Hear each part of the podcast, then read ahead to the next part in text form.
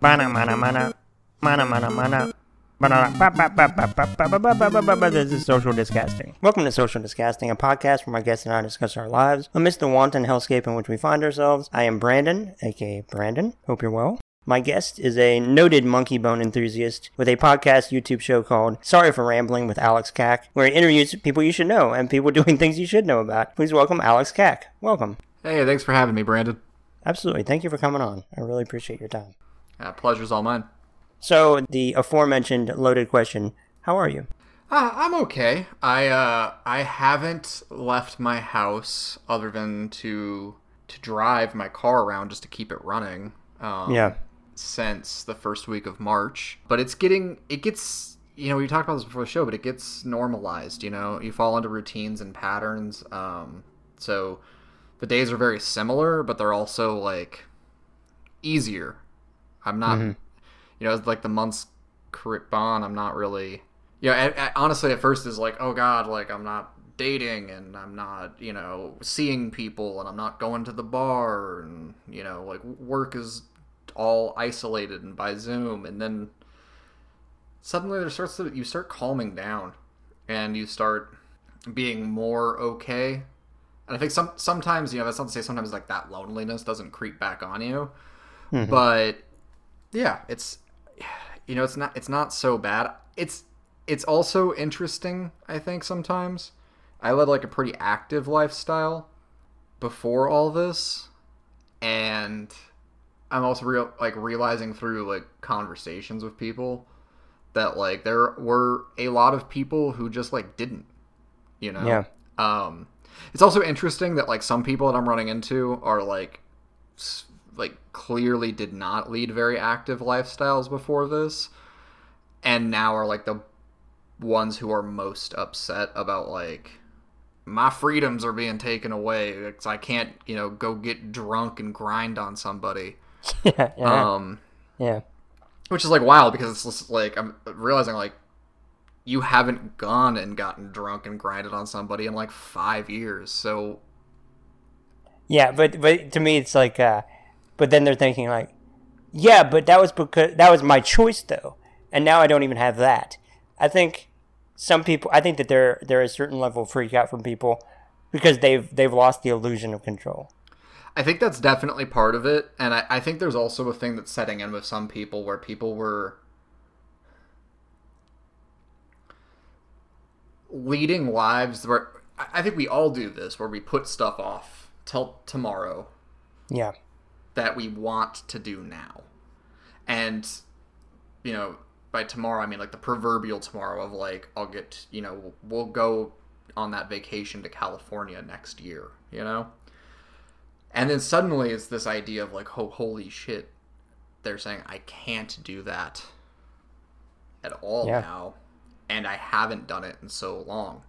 And if this thing doesn't end in a year or 2 years, I just never did it. You know, because youth is fleeting, and there is like a lot of those like adages of like, you're never too young to start something. You're never too old to go do whatever, blah, blah, blah, blah, blah. And that's to an extent true, but it's also not. The experience you have kind of like engaging in the same activity at 20, 30, 40, and 50 is going to be different. I'm not saying you can't do that activity, but it's going to be different. And well, it's supposed to be. You know, like, yeah, your mentality is certainly supposed to be different. Your lived experiences, right, and your perspective. But I think like the physical toll it takes on you. And yeah. Absolutely. And like the responsibilities that you like pick up as time goes on. Like, so these things are inherently different. You know, like they just are. And I think people are. Yeah, I mean, and you've seen this for everywhere. I mean, people kind of like miss out on. We all, I think, no matter how like active or how adventurous we were. We look at other people, especially in the age of social media, and think, God, I wish I could go back and do that whole thing over again. Mm-hmm. You know, because I would have taken this risk and done that. So I think some of this, not all of it, obviously, because there's like legitimately very scary things going on right now. And there is, like you said, I think a huge idea about the kind of illusion of choice, but there is, I think, a moment of introspection that's happening with people about how they've lived their lives and what they've to what purpose or end they've lived their lives, and and people aren't excited about what they saw. The flip side of that, though, is no one's ever excited about what they see in their own past, really, other than just like fleeting moments. You always wish you could have done something better or gone and taken an experience you didn't. That's the benefit of hindsight. So all you can really do is just move forward in a different way. I think, yeah, to your point, I think that things you're not going to remember, you know, in terms of your past experiences, you're not going to remember the boring things. You're either going to generally remember the extremely great or the truly awful. And I think to your point, though, that there are, I think part of this situation, a byproduct is, yeah, people are, I think some people are thinking about things they haven't wanted to think about, and there are just less things to distract them from doing that. And that's tough. It's tough to have to look in the mirror when, you know, some people like maybe some people are workaholics for a reason because they just don't want to literally, physically, psychologically just kind of sit there and then think about things. And that's tough. And as somebody who like a month and a half prior to the pandemic and kind of the quarantine started doing therapy for the first time, it gave me maybe just enough of kind of the mental infrastructure to try to handle this a little bit better than I would have ordinarily because I have anxiety and depression. And this is certainly a situation that can exacerbate that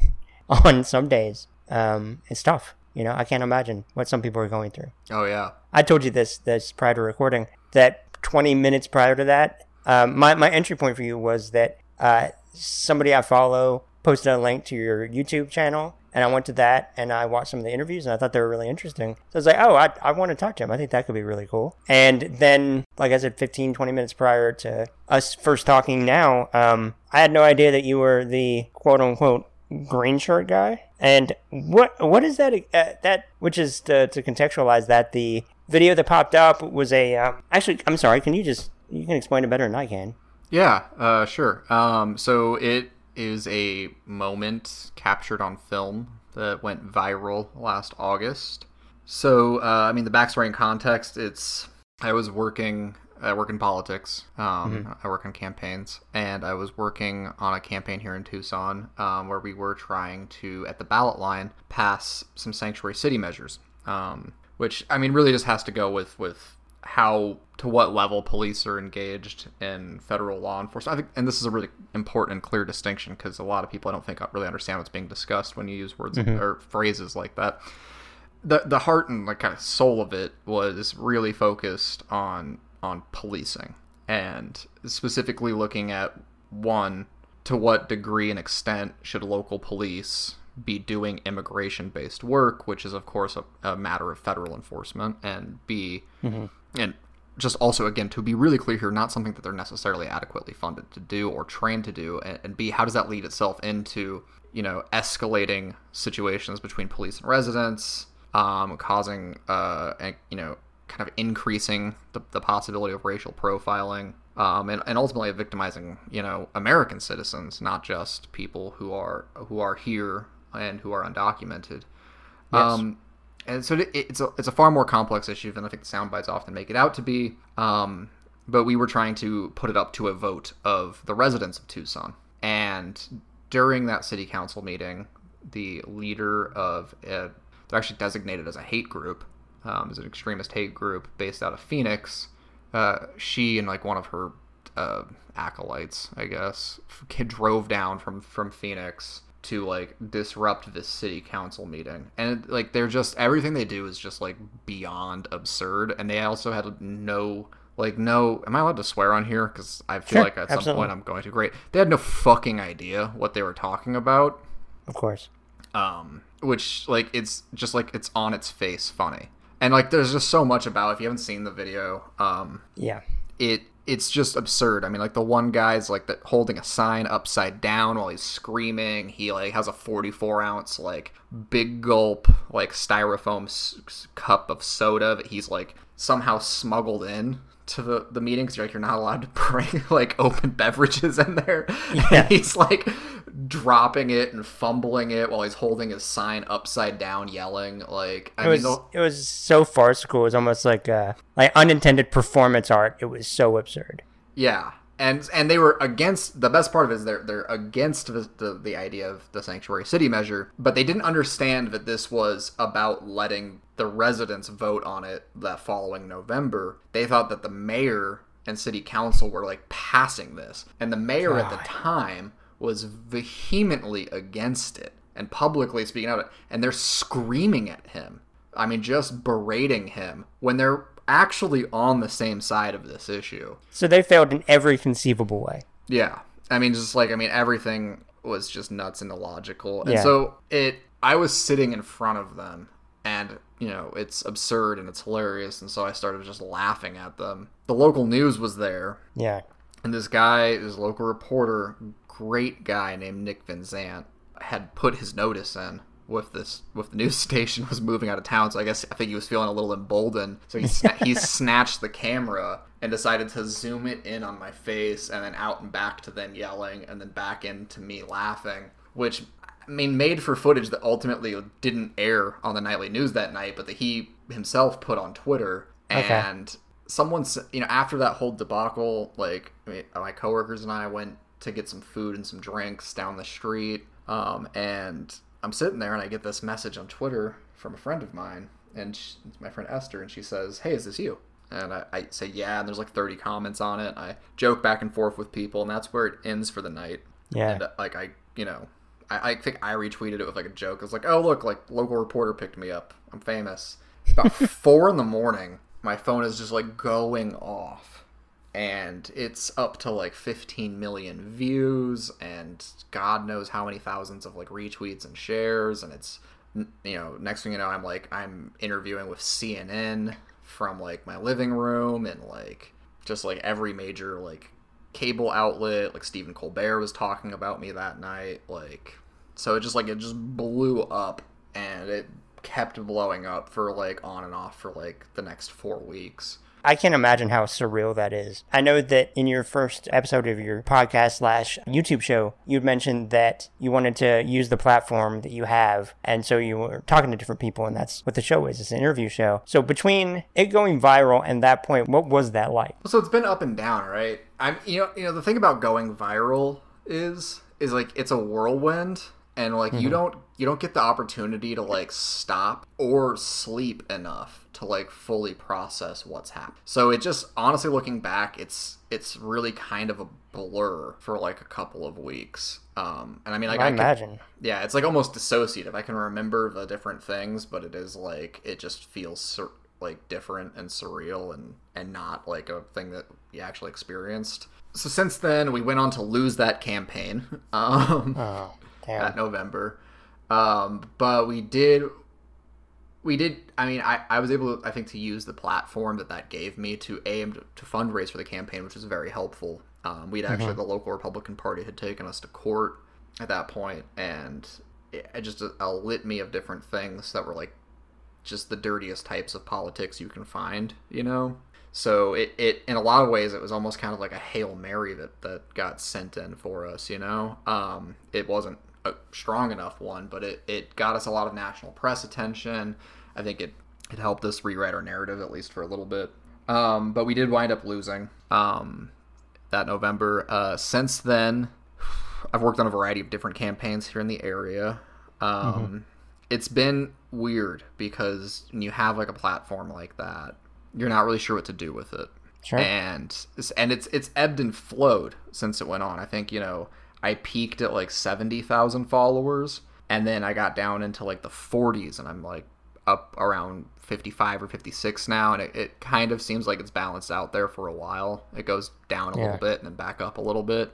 But, you know, when it's a moment like that, people don't necessarily know a ton about you other than that 15 seconds, 1 minute, whatever it is, and people imprint what they want to on that. So as your own views come out, as you make statements that people disagree with, etc., etc., like you're going to bleed some people off, and in the process also like you're going to find new people. And I think that's an interesting thing. So for the first like month or two, because I was working on this campaign and suddenly had this thing, I wasn't really posting to social media in the way that like I normally would have, which may have been more crass or inflammatory at times, or frankly also would have just been about things that are like not necessarily inherently political. It might have just been about things that like I enjoy, which like I'm a nerd, so it can like kind of range the gamut of like, you know, punk rock and like science fiction and, you know, TV and movies, baseball, like just random shit that like a lot of people who like initially followed me, like that's not what they were looking for. Yeah. But that's also like the stuff that I want to discuss sometimes. So it's you know, it's interesting. It has, I don't know, it's changed and evolved though, you know, because it's like the people who have stuck around are like now not just invested in that moment, they're like kind of invested in me personally, which is incredibly flattering, but like also still very, very strange. We're on like month 10 of this, month 11 now. And it's like, it's weird that I have like people that I've never met in person or like even had a conversation with online in some cases who have like, who have a real like vested interest in me and the things I say and like what I do. So yeah. And yeah, I mean, I think doing the YouTube show and the podcast and stuff like that was like, how do I, like, what do I do with this? You know, because sure, I've always been doing different things like that in general, but never in the context of having a bunch of followers. And yeah, I mean, I also, like you, I have people who now have reached out to me or who are following me on some social media platform for reasons that are completely unrelated to that moment. You know, it's people, my favorite example of someone who came in from the YouTube show, from the podcast, I interviewed Chris Reed, who is an actor on Sons of Anarchy. Yeah. Great guy. Love Chris to death. I had picked up some like Sons of Anarchy fans as like followers. After that, one of whom I posted something like it was a donation link trying to raise money for an undocumented family during the pandemic that was facing, you know, issues that, you know, the rest of us were getting some level of stimulus, but like that's not happening for people in that situation. Yeah. And this guy was like real pissed off about it and like all up in my comments. And I realized he's like following me and I thought he was just like a troll or something. And, his name on Twitter was like a Sons of Anarchy reference. So I was like, okay, well, you know, like you're going to troll me. I'll troll you back. After we went back and forth a few times, I was like, oh, you know, like you're clearly a huge Sons of Anarchy fan. Like maybe you'll enjoy this episode of my podcast. And he just responded immediately. It was like, that's why I follow you. I thought it was a really good interview. And I was like, oh wow. Like that's amazing. Like, I'm really grateful that like, you know, you feel that way, but like also like you're kind of racist and kind of a dickhead, so like... Yeah, it's like, well, first of all, thank you for the compliment. Yeah. Appreciate that. However, what the fuck? Because it is interesting, though, just the entry point of how they got there. And to your point, it's like another version of what is their entry point, why are they here, and what are their expectations? And you have a lot of people who, to your point, you know, they... came here for one thing, then recalibrated, and now it kind of maybe it's settled a little bit into people that understand, you know, your life and your air quotes narrative and kind of what that constitutes, and they're along for the ride. It is interesting. I mean, it is really interesting, and I'm really grateful for it. I mean, it's incredible. It's not something I've like necessarily learned to deal with though either, because like I have these like moments where I'm like needy and craving that attention. And then I have these other moments where I'm like, I'm going to just delete all of my social media accounts and like get in my Jeep and like drive to the coast and grow a beard and never be heard from again. Well, I can't imagine though what that could be, you know, the dopamine drip of that. It feels I can imagine, you know, it's there's probably a temptation or maybe there was at one point, I don't know, maybe I'm just projecting, but to lean into that because it's you know, that it I would imagine it could be difficult not to compromise because, you know, you want to maybe meet expectations and then, you know, I can understand what it is, the drug of celebrity and how they get there sometimes as much as I don't in any way subscribe to it or feel it is justified, but I can see how it gets there. Yeah, and I mean, we live in a really interesting era for it because there's all these people, hundreds of people in situations like mine and I mean, some of them are based off of moments of virality. Some of them built their followings more organically or through advertising or something. But people who have become quasi-famous on the internet. And we're seeing a whole new... So there's three... I think there's three phases to it, right? Mm-hmm. It's, you know, you go back to, like, the 1.0 version of it, which is, like, people that were blogging prolifically in the 2000s. Very early YouTubers and people who were really good at monopolizing on MySpace. You know, the people who were doing, like, the MySpace friend trains and things like that, and were building up, like, tens of thousands of MySpace friends, and, you know, they were the scene queens and stuff like that. So that was, like, the first version of it, but a lot of that wasn't monetized in the same way. And I think that it was far more niche. It was not as ubiquitous. It was people that were directly speaking to audiences of just common interest. Yeah. You have the second generation of it, which is kind of, I think, ending right now. So I think I'm on the tail end of that, which is, you know, YouTube kind of proper as it became. Twitter, Instagram is the big one, I think, in that. And the way that it built people up. And there's a lot of dynamic personalities in there. They range from, you know, we have lots of different types of comedians who launch their entire careers posting stuff online and then going out and performing secondarily, you know? And that's come through YouTube, that's come through Twitter. You know, we have people like, you know, God, there's, I mean, a list of YouTubers that goes on a mile long on everything from fashion to politics to people just talking about their lives. Twitter is just like, sure. An insane cesspool of, like, you know, for better and worse, of, like, people building followings, and they range from, like, people being in, like, celebrities and influencers and, like, you know, that, to, like, people starting what feels like borderline cults, to people who are, like, clearly, like, kind of, like, creating false narratives and, like, grifting people out of money, and, like, and everything in between. Those lines can get super blurred sometimes. But we have a whole new thing starting with TikTok. TikTok's a whole different animal, because it's doing it in rapid succession. Like, the mode of discovery on TikTok, Vine kind of had it, but it wasn't. I don't think Vine was geared towards making people into, like, overnight celebrities. Like, it wasn't algorithmically designed to. It was just, like, algorithmically designed to give you engaging content, and people were figuring out how to use it. TikTok is a whole different beast, because it's, like, it's literally designed to keep you engaged by making you feel important. Yeah, and it's a response to those previous iterations. You know, it's the most sophisticated, bigger, faster, stronger version of that. And it's really, I mean, it's designed to steal your information in the most overt, blatant, and egregious ways possible, but it seems to be extremely effective at that. But to your point, they also get circulated to an incredible degree.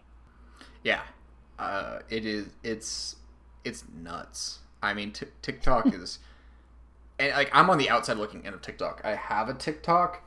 I've posted two videos to it. Honestly, my phone is just, like, I think too old at this point, and, like, too slow to, like, load it or, like, do anything like that, like, properly. Yeah. So I think, like, I don't think I'm gonna, like, transfer over into the TikTok space. It's also, like, I'm not old. I'm on, like, I'm like a middle millennial, or, like, on the younger side of millennials or something like that. But but it is, I mean, there is a hard generation break. Like, TikTok is definitely a Gen Z thing. I think the stuff that, like, people in my demographic were doing on, like, Vine, it's a very similar platform, but it might not necessarily translate as well. And there's, like, a whole subculture that's developed on TikTok that, like, mimics itself. That is, it's interesting. Yeah, and it's very unique to the platform. You know, I mean, we think about how we refer to people as TikTokers. Yeah, and that is interesting. I hadn't thought about the way that it's, you know, it's a word. on top of that, it's a descriptor for people.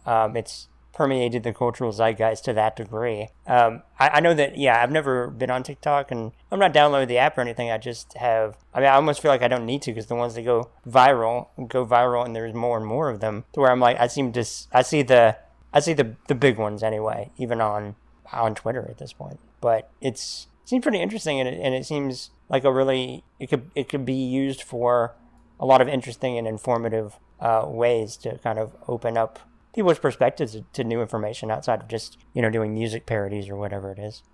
Yeah, it definitely, I mean, there's a lot to it, you know. It is, and there's a moral panic around it, which is interesting. I mean, there's a moral panic around everything always.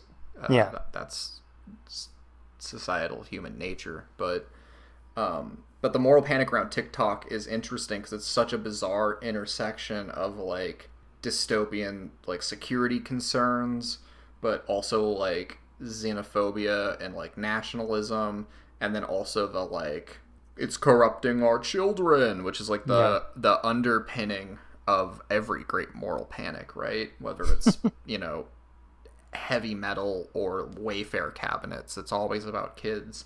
And they're always, like, all of it, I think every moral panic is, like, a nugget of truth and mountains of conspiracy theory and bullshit, right? Yeah.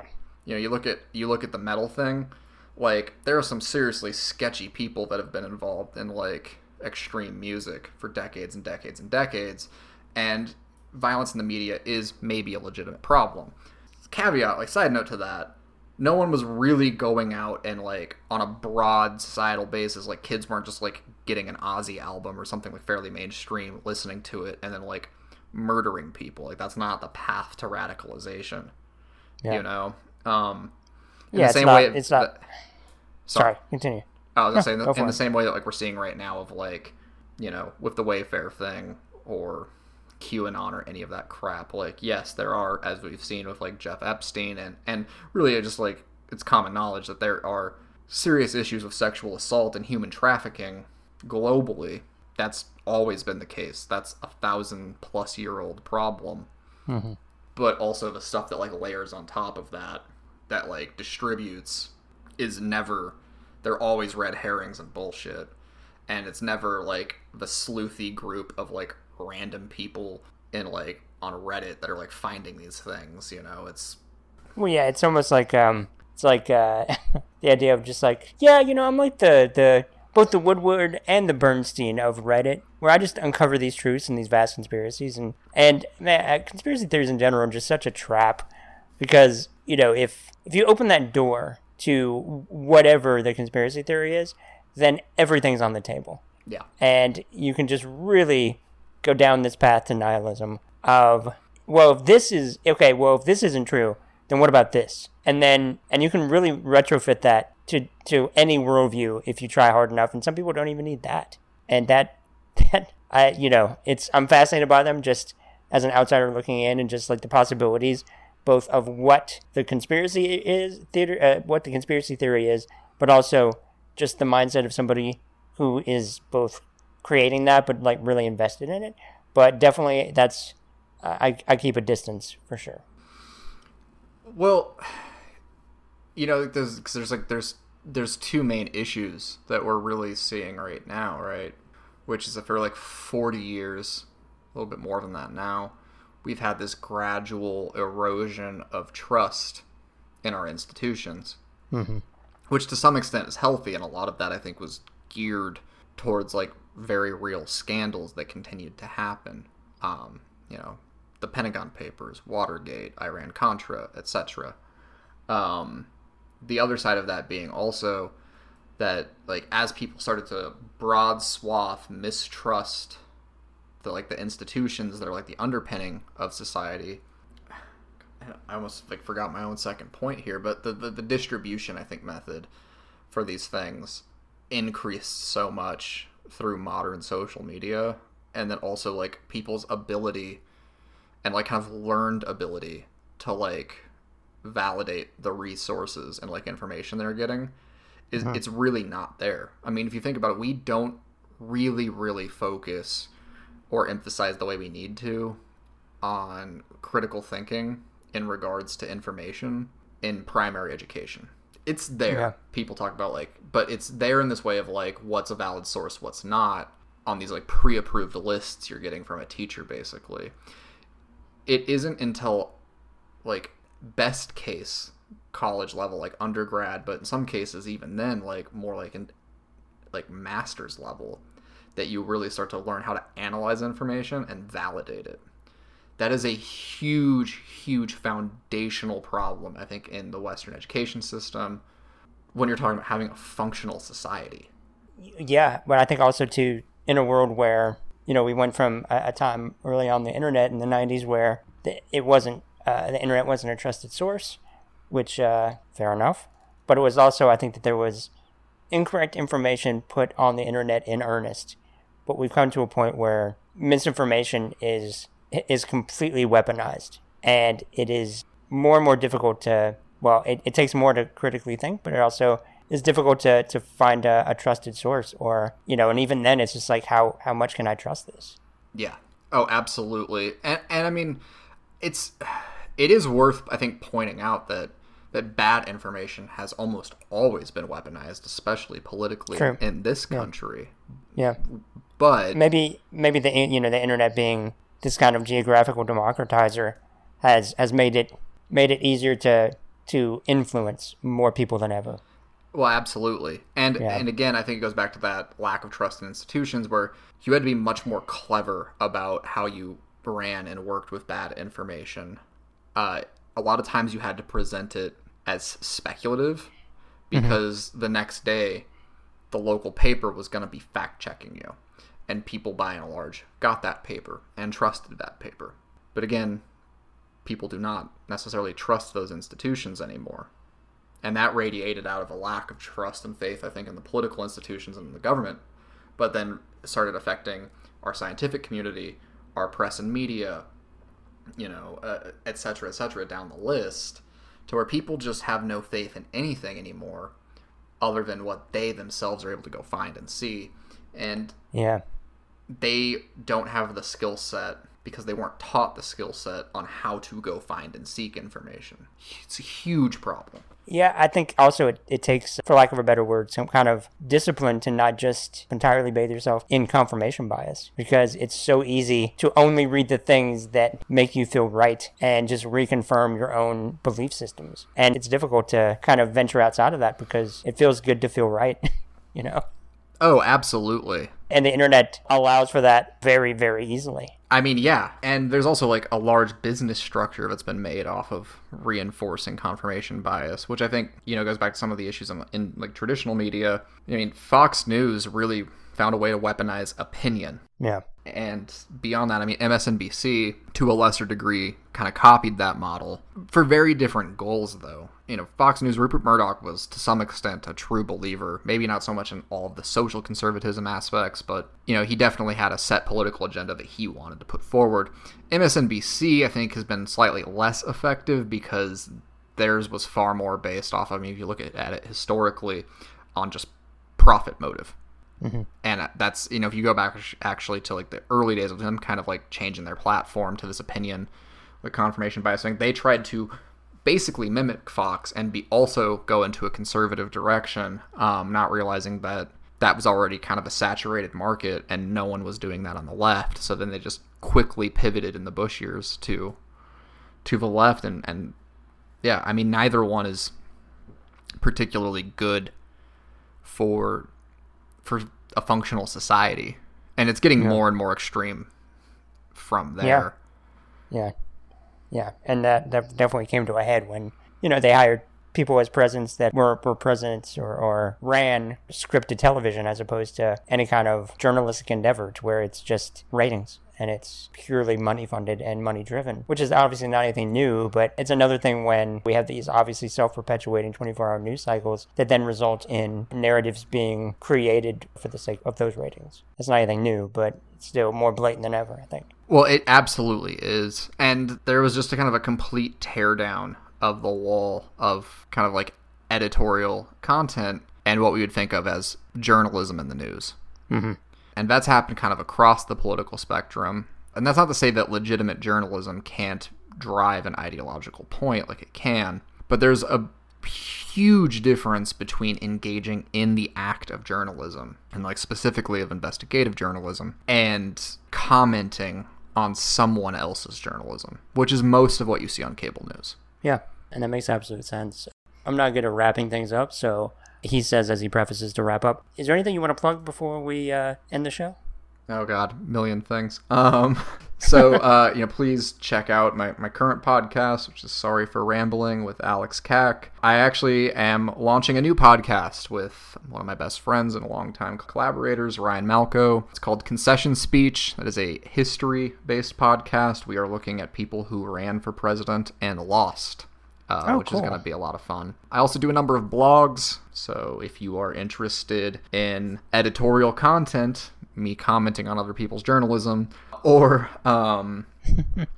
general bitchy opinions about anything. Also, I talk a lot about UFOs and ghosts and, and weird sports leagues. Find me on Twitter and look for those articles. Perfect. Yeah. So at Alex_Kack. That's me on... CK. Yeah, I'm on literally every platform somewhere. I'm aggressively online, and it's definitely not good for my mental health. Well, I can't criticize anybody for that, so I know exactly what you mean. But thank you again for your time. I really appreciate it. Hey, thanks for having me on the show. It was a real pleasure. Absolutely. Thank you all for listening. Hope you're well. Please wear a mask.